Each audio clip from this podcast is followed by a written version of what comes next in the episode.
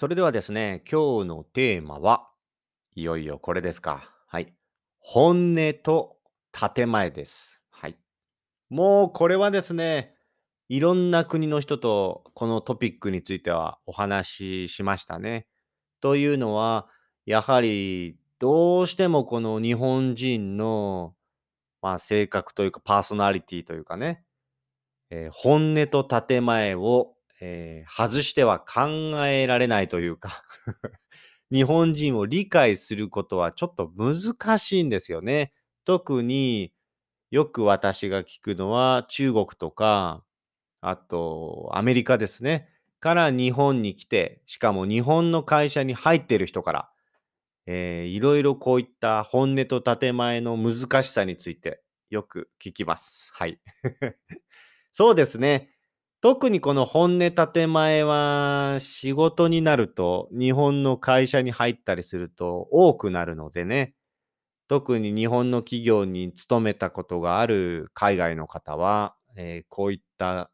本音建前についてすごい、まあ、苦しんだというか、悩んだというか、理解できなかった、難しかった人多いんじゃないでしょうかね。はい。で、私、日本人としてこの本音建前を、まあ、シンプルにね、ちょっと今日は、えートピックとして、えーお話ししたいと思います。はい。まず、この本音建前という言葉を知らない方ですね。まあ、簡単に 説明すると、本音っていうのは、もうほんとそのまま自分が思った、まず感情とか思ったこと、これがまずまあ、その嘘がない、本当に感じたこと、例えば、ちょっとなんか嫌だな、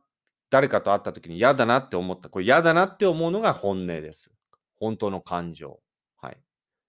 例えば美味しくないものを食べた時、美味しくないなと思ったら、この美味しくないなっていうのが本音。本当の感情です。はい。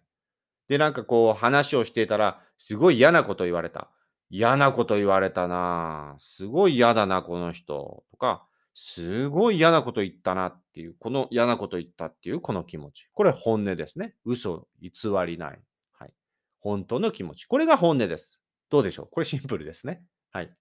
で、時々、えっ、と、同じような言葉で、えー本心とも言いますね。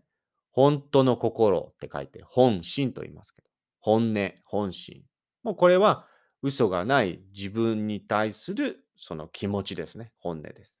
で、この建前っていうのはですね、まあ、相手、話をしている相手とか、あとグループとか、あとソサエティ、社会とか、まあ、もうちょっと大きく言うと国とかね。はい、まあ、もうちょっと広げると世界とか。まあ、自分以外のものに対しての、えーまあ、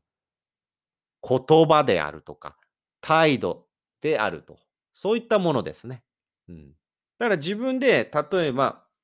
レストランに行きました。何かを食べます。美味しくないなと思ったとき、美味しくないがまず本音ですよね、これ。はい。で、例えばレストランのシェフが来ました。すごいね、もう、えーマナーもいいし、サービスもいいし、すごい感じのいい方でニコニコした店長さんが来ました。どうですか、えー私の店の料理は美味しいですか？って、例えばそのね、あんまりそんなことないですけど、そのシェフがね、聞いたとします。さあ、何て言いますか？ここなんですよ。ここです。まあ、これ日本だけじゃないけど、あ、美味しいですってね、言う国もあると思います。で、あ、ちょっとこれ辛いかなって言ったりするね、人もいると思います。もしここで自分がまずい、美味しくないと思ってるのが本音で、美味しくないですねっていう人もいるかもしれません。この辺は国によっても違いますし、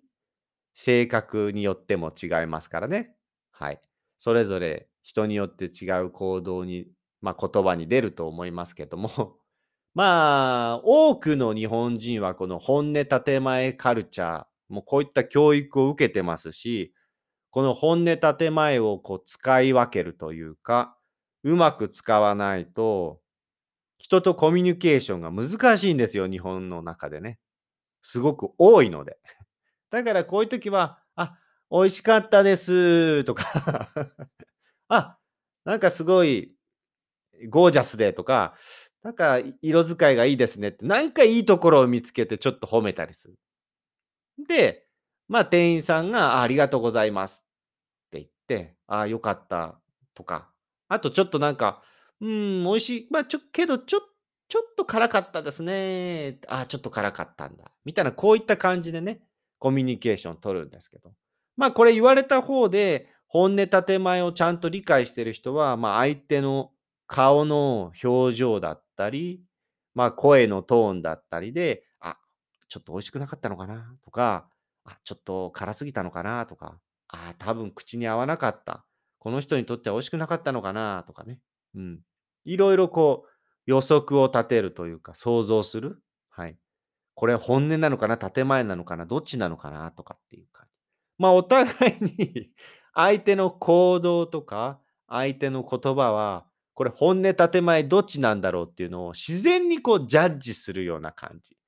まあ、もちろんこのジャッジする力があんまり乏しいというか、ない人はね、そのまま信じちゃったりする人もいますし。まあ、何でもこう疑って、本当ですか？それ本音じゃないでしょって疑ってかかる人もいますしね。またそんなことを言葉にしてしまうと、これまた周りから嫌われたりしちゃうんで、まあ、ここがまたすごい難しいですよね。まあ、簡単に言うとこの本音と建前というのは、ええ、今みたいな例、まあ、美味しくレストランに行って美味しくない料理を食べた時、美味しくないと思ったのが本音。で、相手にこの料理どうだったんですかって聞かれた時の、まあ、なんかその、美味しくない、まずいって言わないで、それ以外の言葉を言う。それ以外の、なんかこのいいところを褒めたりする。これがこの建前だったりするんですね。これが一番シンプルな感じで分かりやすいと思います。はい。まあ、詳しくはこの本音建前のウィキペディア、ちょっとね、難しい説明になってますし、難しいボキャブラリーとかもあるんで、書き言葉も多いですのでね、ウィキペディアは。ちょっと難しいかもしれませんけど、まあ、英語にチェンジもできますからね、よかったら、えー私のアマオジャパンのブログにも載せておきますので、よかったらこの本音建前のウィキペディアも一度読んでみてください。はい。で、日本語の漢字が多い場合は、前回もご紹介しましたけども、まあ、Google Chrome のエクステンション、拡張子という、これを使えば、漢字に振り仮名も、えつけてくれるんで、すごい読みやすいんで、これもリンクをね、えー URL 載せておきますので、このポッドキャストのコメントのところに、よかったらそれを使って読んでみてください。まあ、わからない方はこれね、英語にチェンジして読んでいただければ、本音、建前って。まあ、アルファベットで、本音建前って入れればね、英語でも説明出てくると思うんで、よかったら聞いてみてくだ、あ、見てみてくださいね。はい。まあ、私の口から説明すると今みたいのが一番わかりやすいかなと。美味しくない食べ物を出た時にさ、それを作った人に、なんというか、ここだここですよね。はい。まあ、これ本当性格も国もいろいろ性格によっても国によっても違うので、えー一概にはね、一個の答えではないと思いますけど、基本本音と建前っていうのはそういう感じです。で、ここをですね、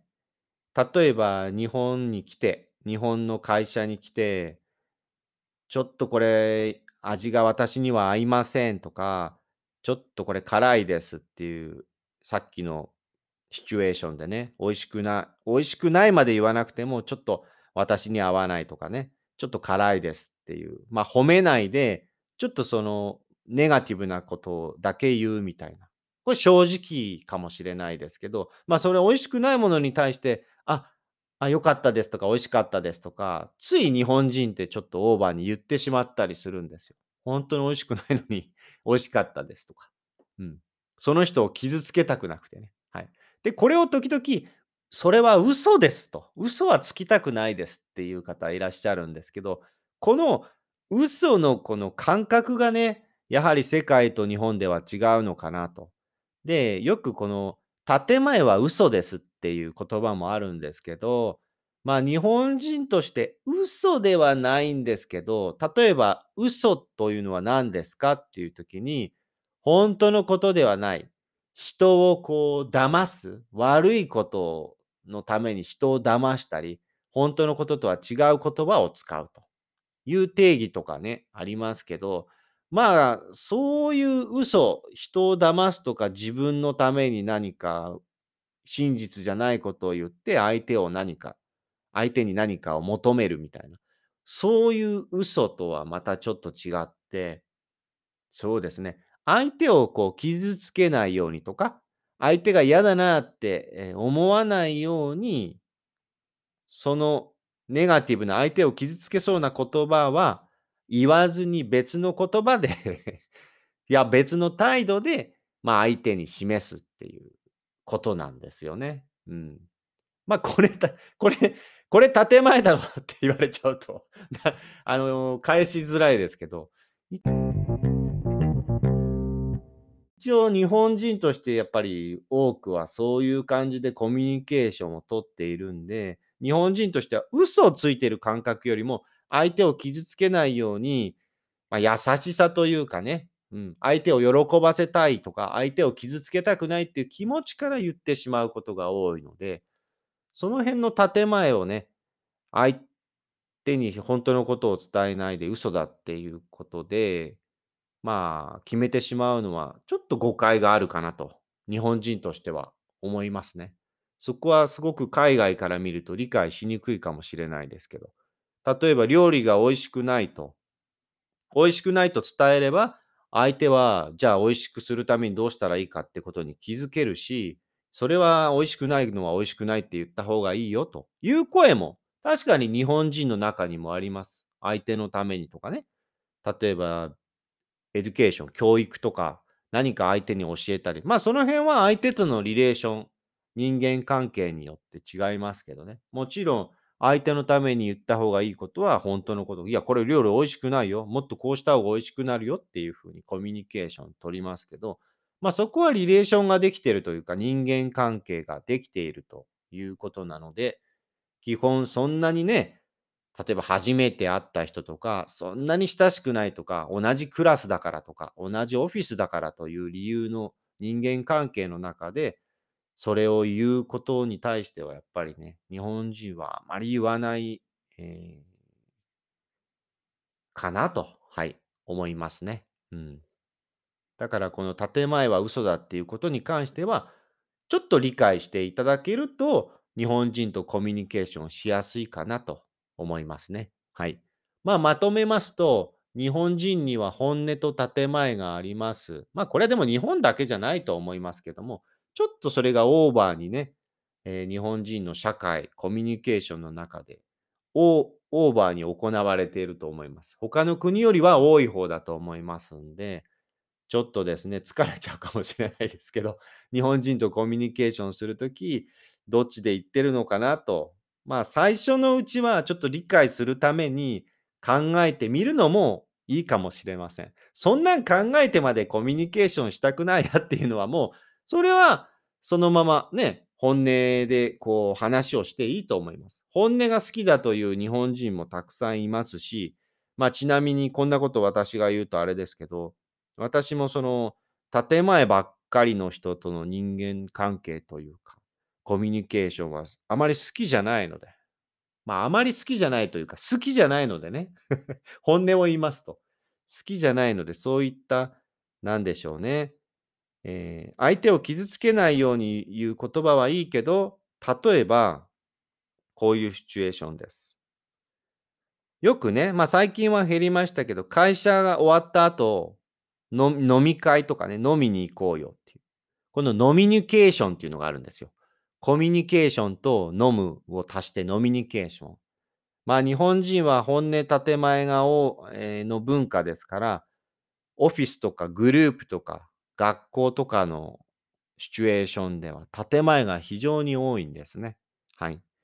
だからなかなか仲良くなれなかったり、本音を言い合える、なんでしょうね、そういう友達ができなかったりするんで、よくね、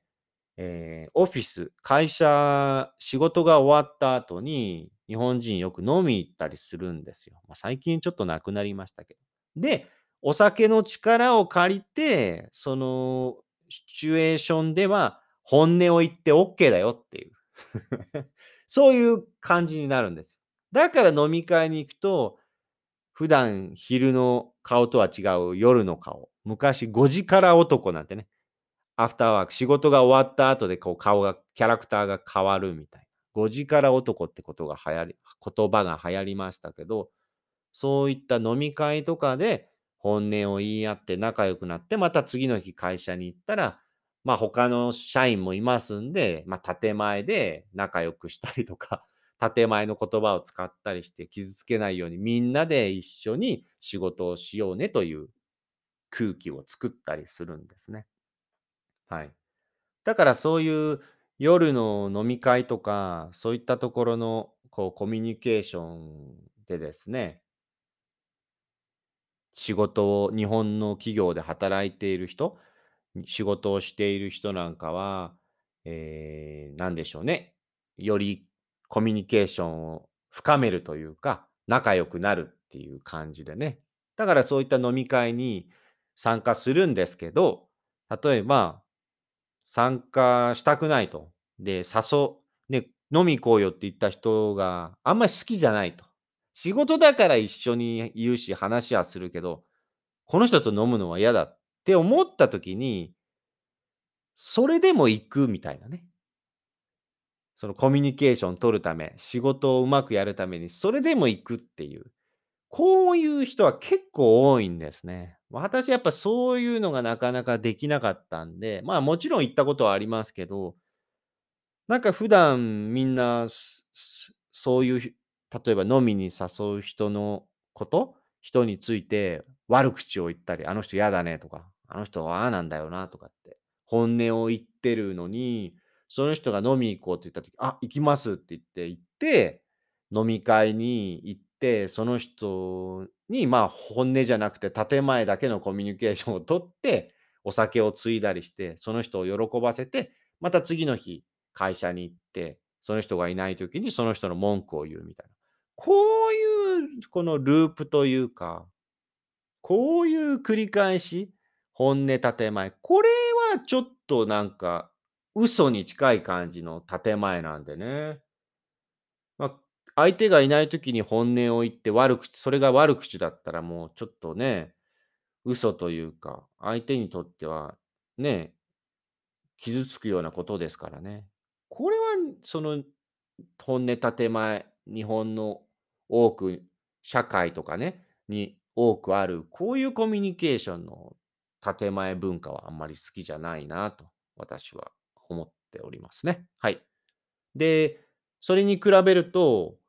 えー日本以外の国の人と話すと結構ね、もうそのスポーンって本音が飛んできたりするんで、あ、私それ好きじゃないですとか、私はそれ好きじゃない、嫌いですとかね。結構シンプルにダイレクトに言ってくれたりするんで、私はすごく付き合いやすいというか、話しやすいですね。うん。だから、そういった人たちが日本の会社に入ってコミュニケーション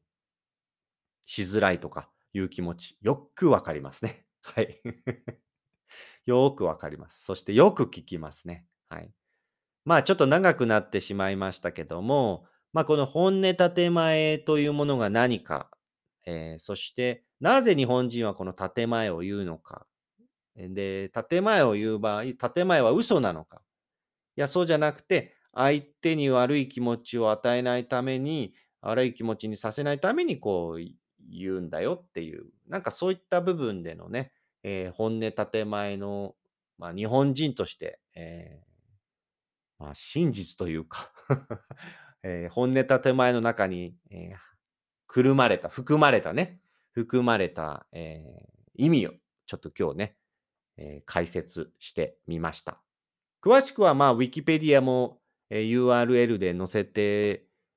おきますので、よかったら見ていただけたらと思います。そして皆さんのこういった日本人の性格とかね、本音建前についてのなんか意見とか、えー感想などありましたら、よかったらコメントいただけたらと思います。それではちょっと長くなりましたが、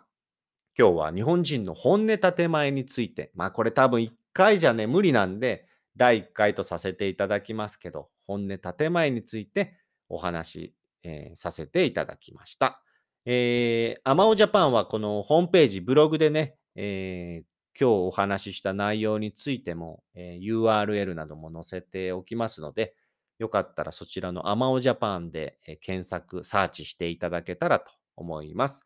他には SNS は Twitter とか Facebook、Instagram、TikTok なんかもやってますんで、よかったらそちらの方もフォロー、えーお願いします。ということでございまして、聞いていただきありがとうございました。それでは皆さん今日も楽しい一日をお過ごしください。じゃあねー。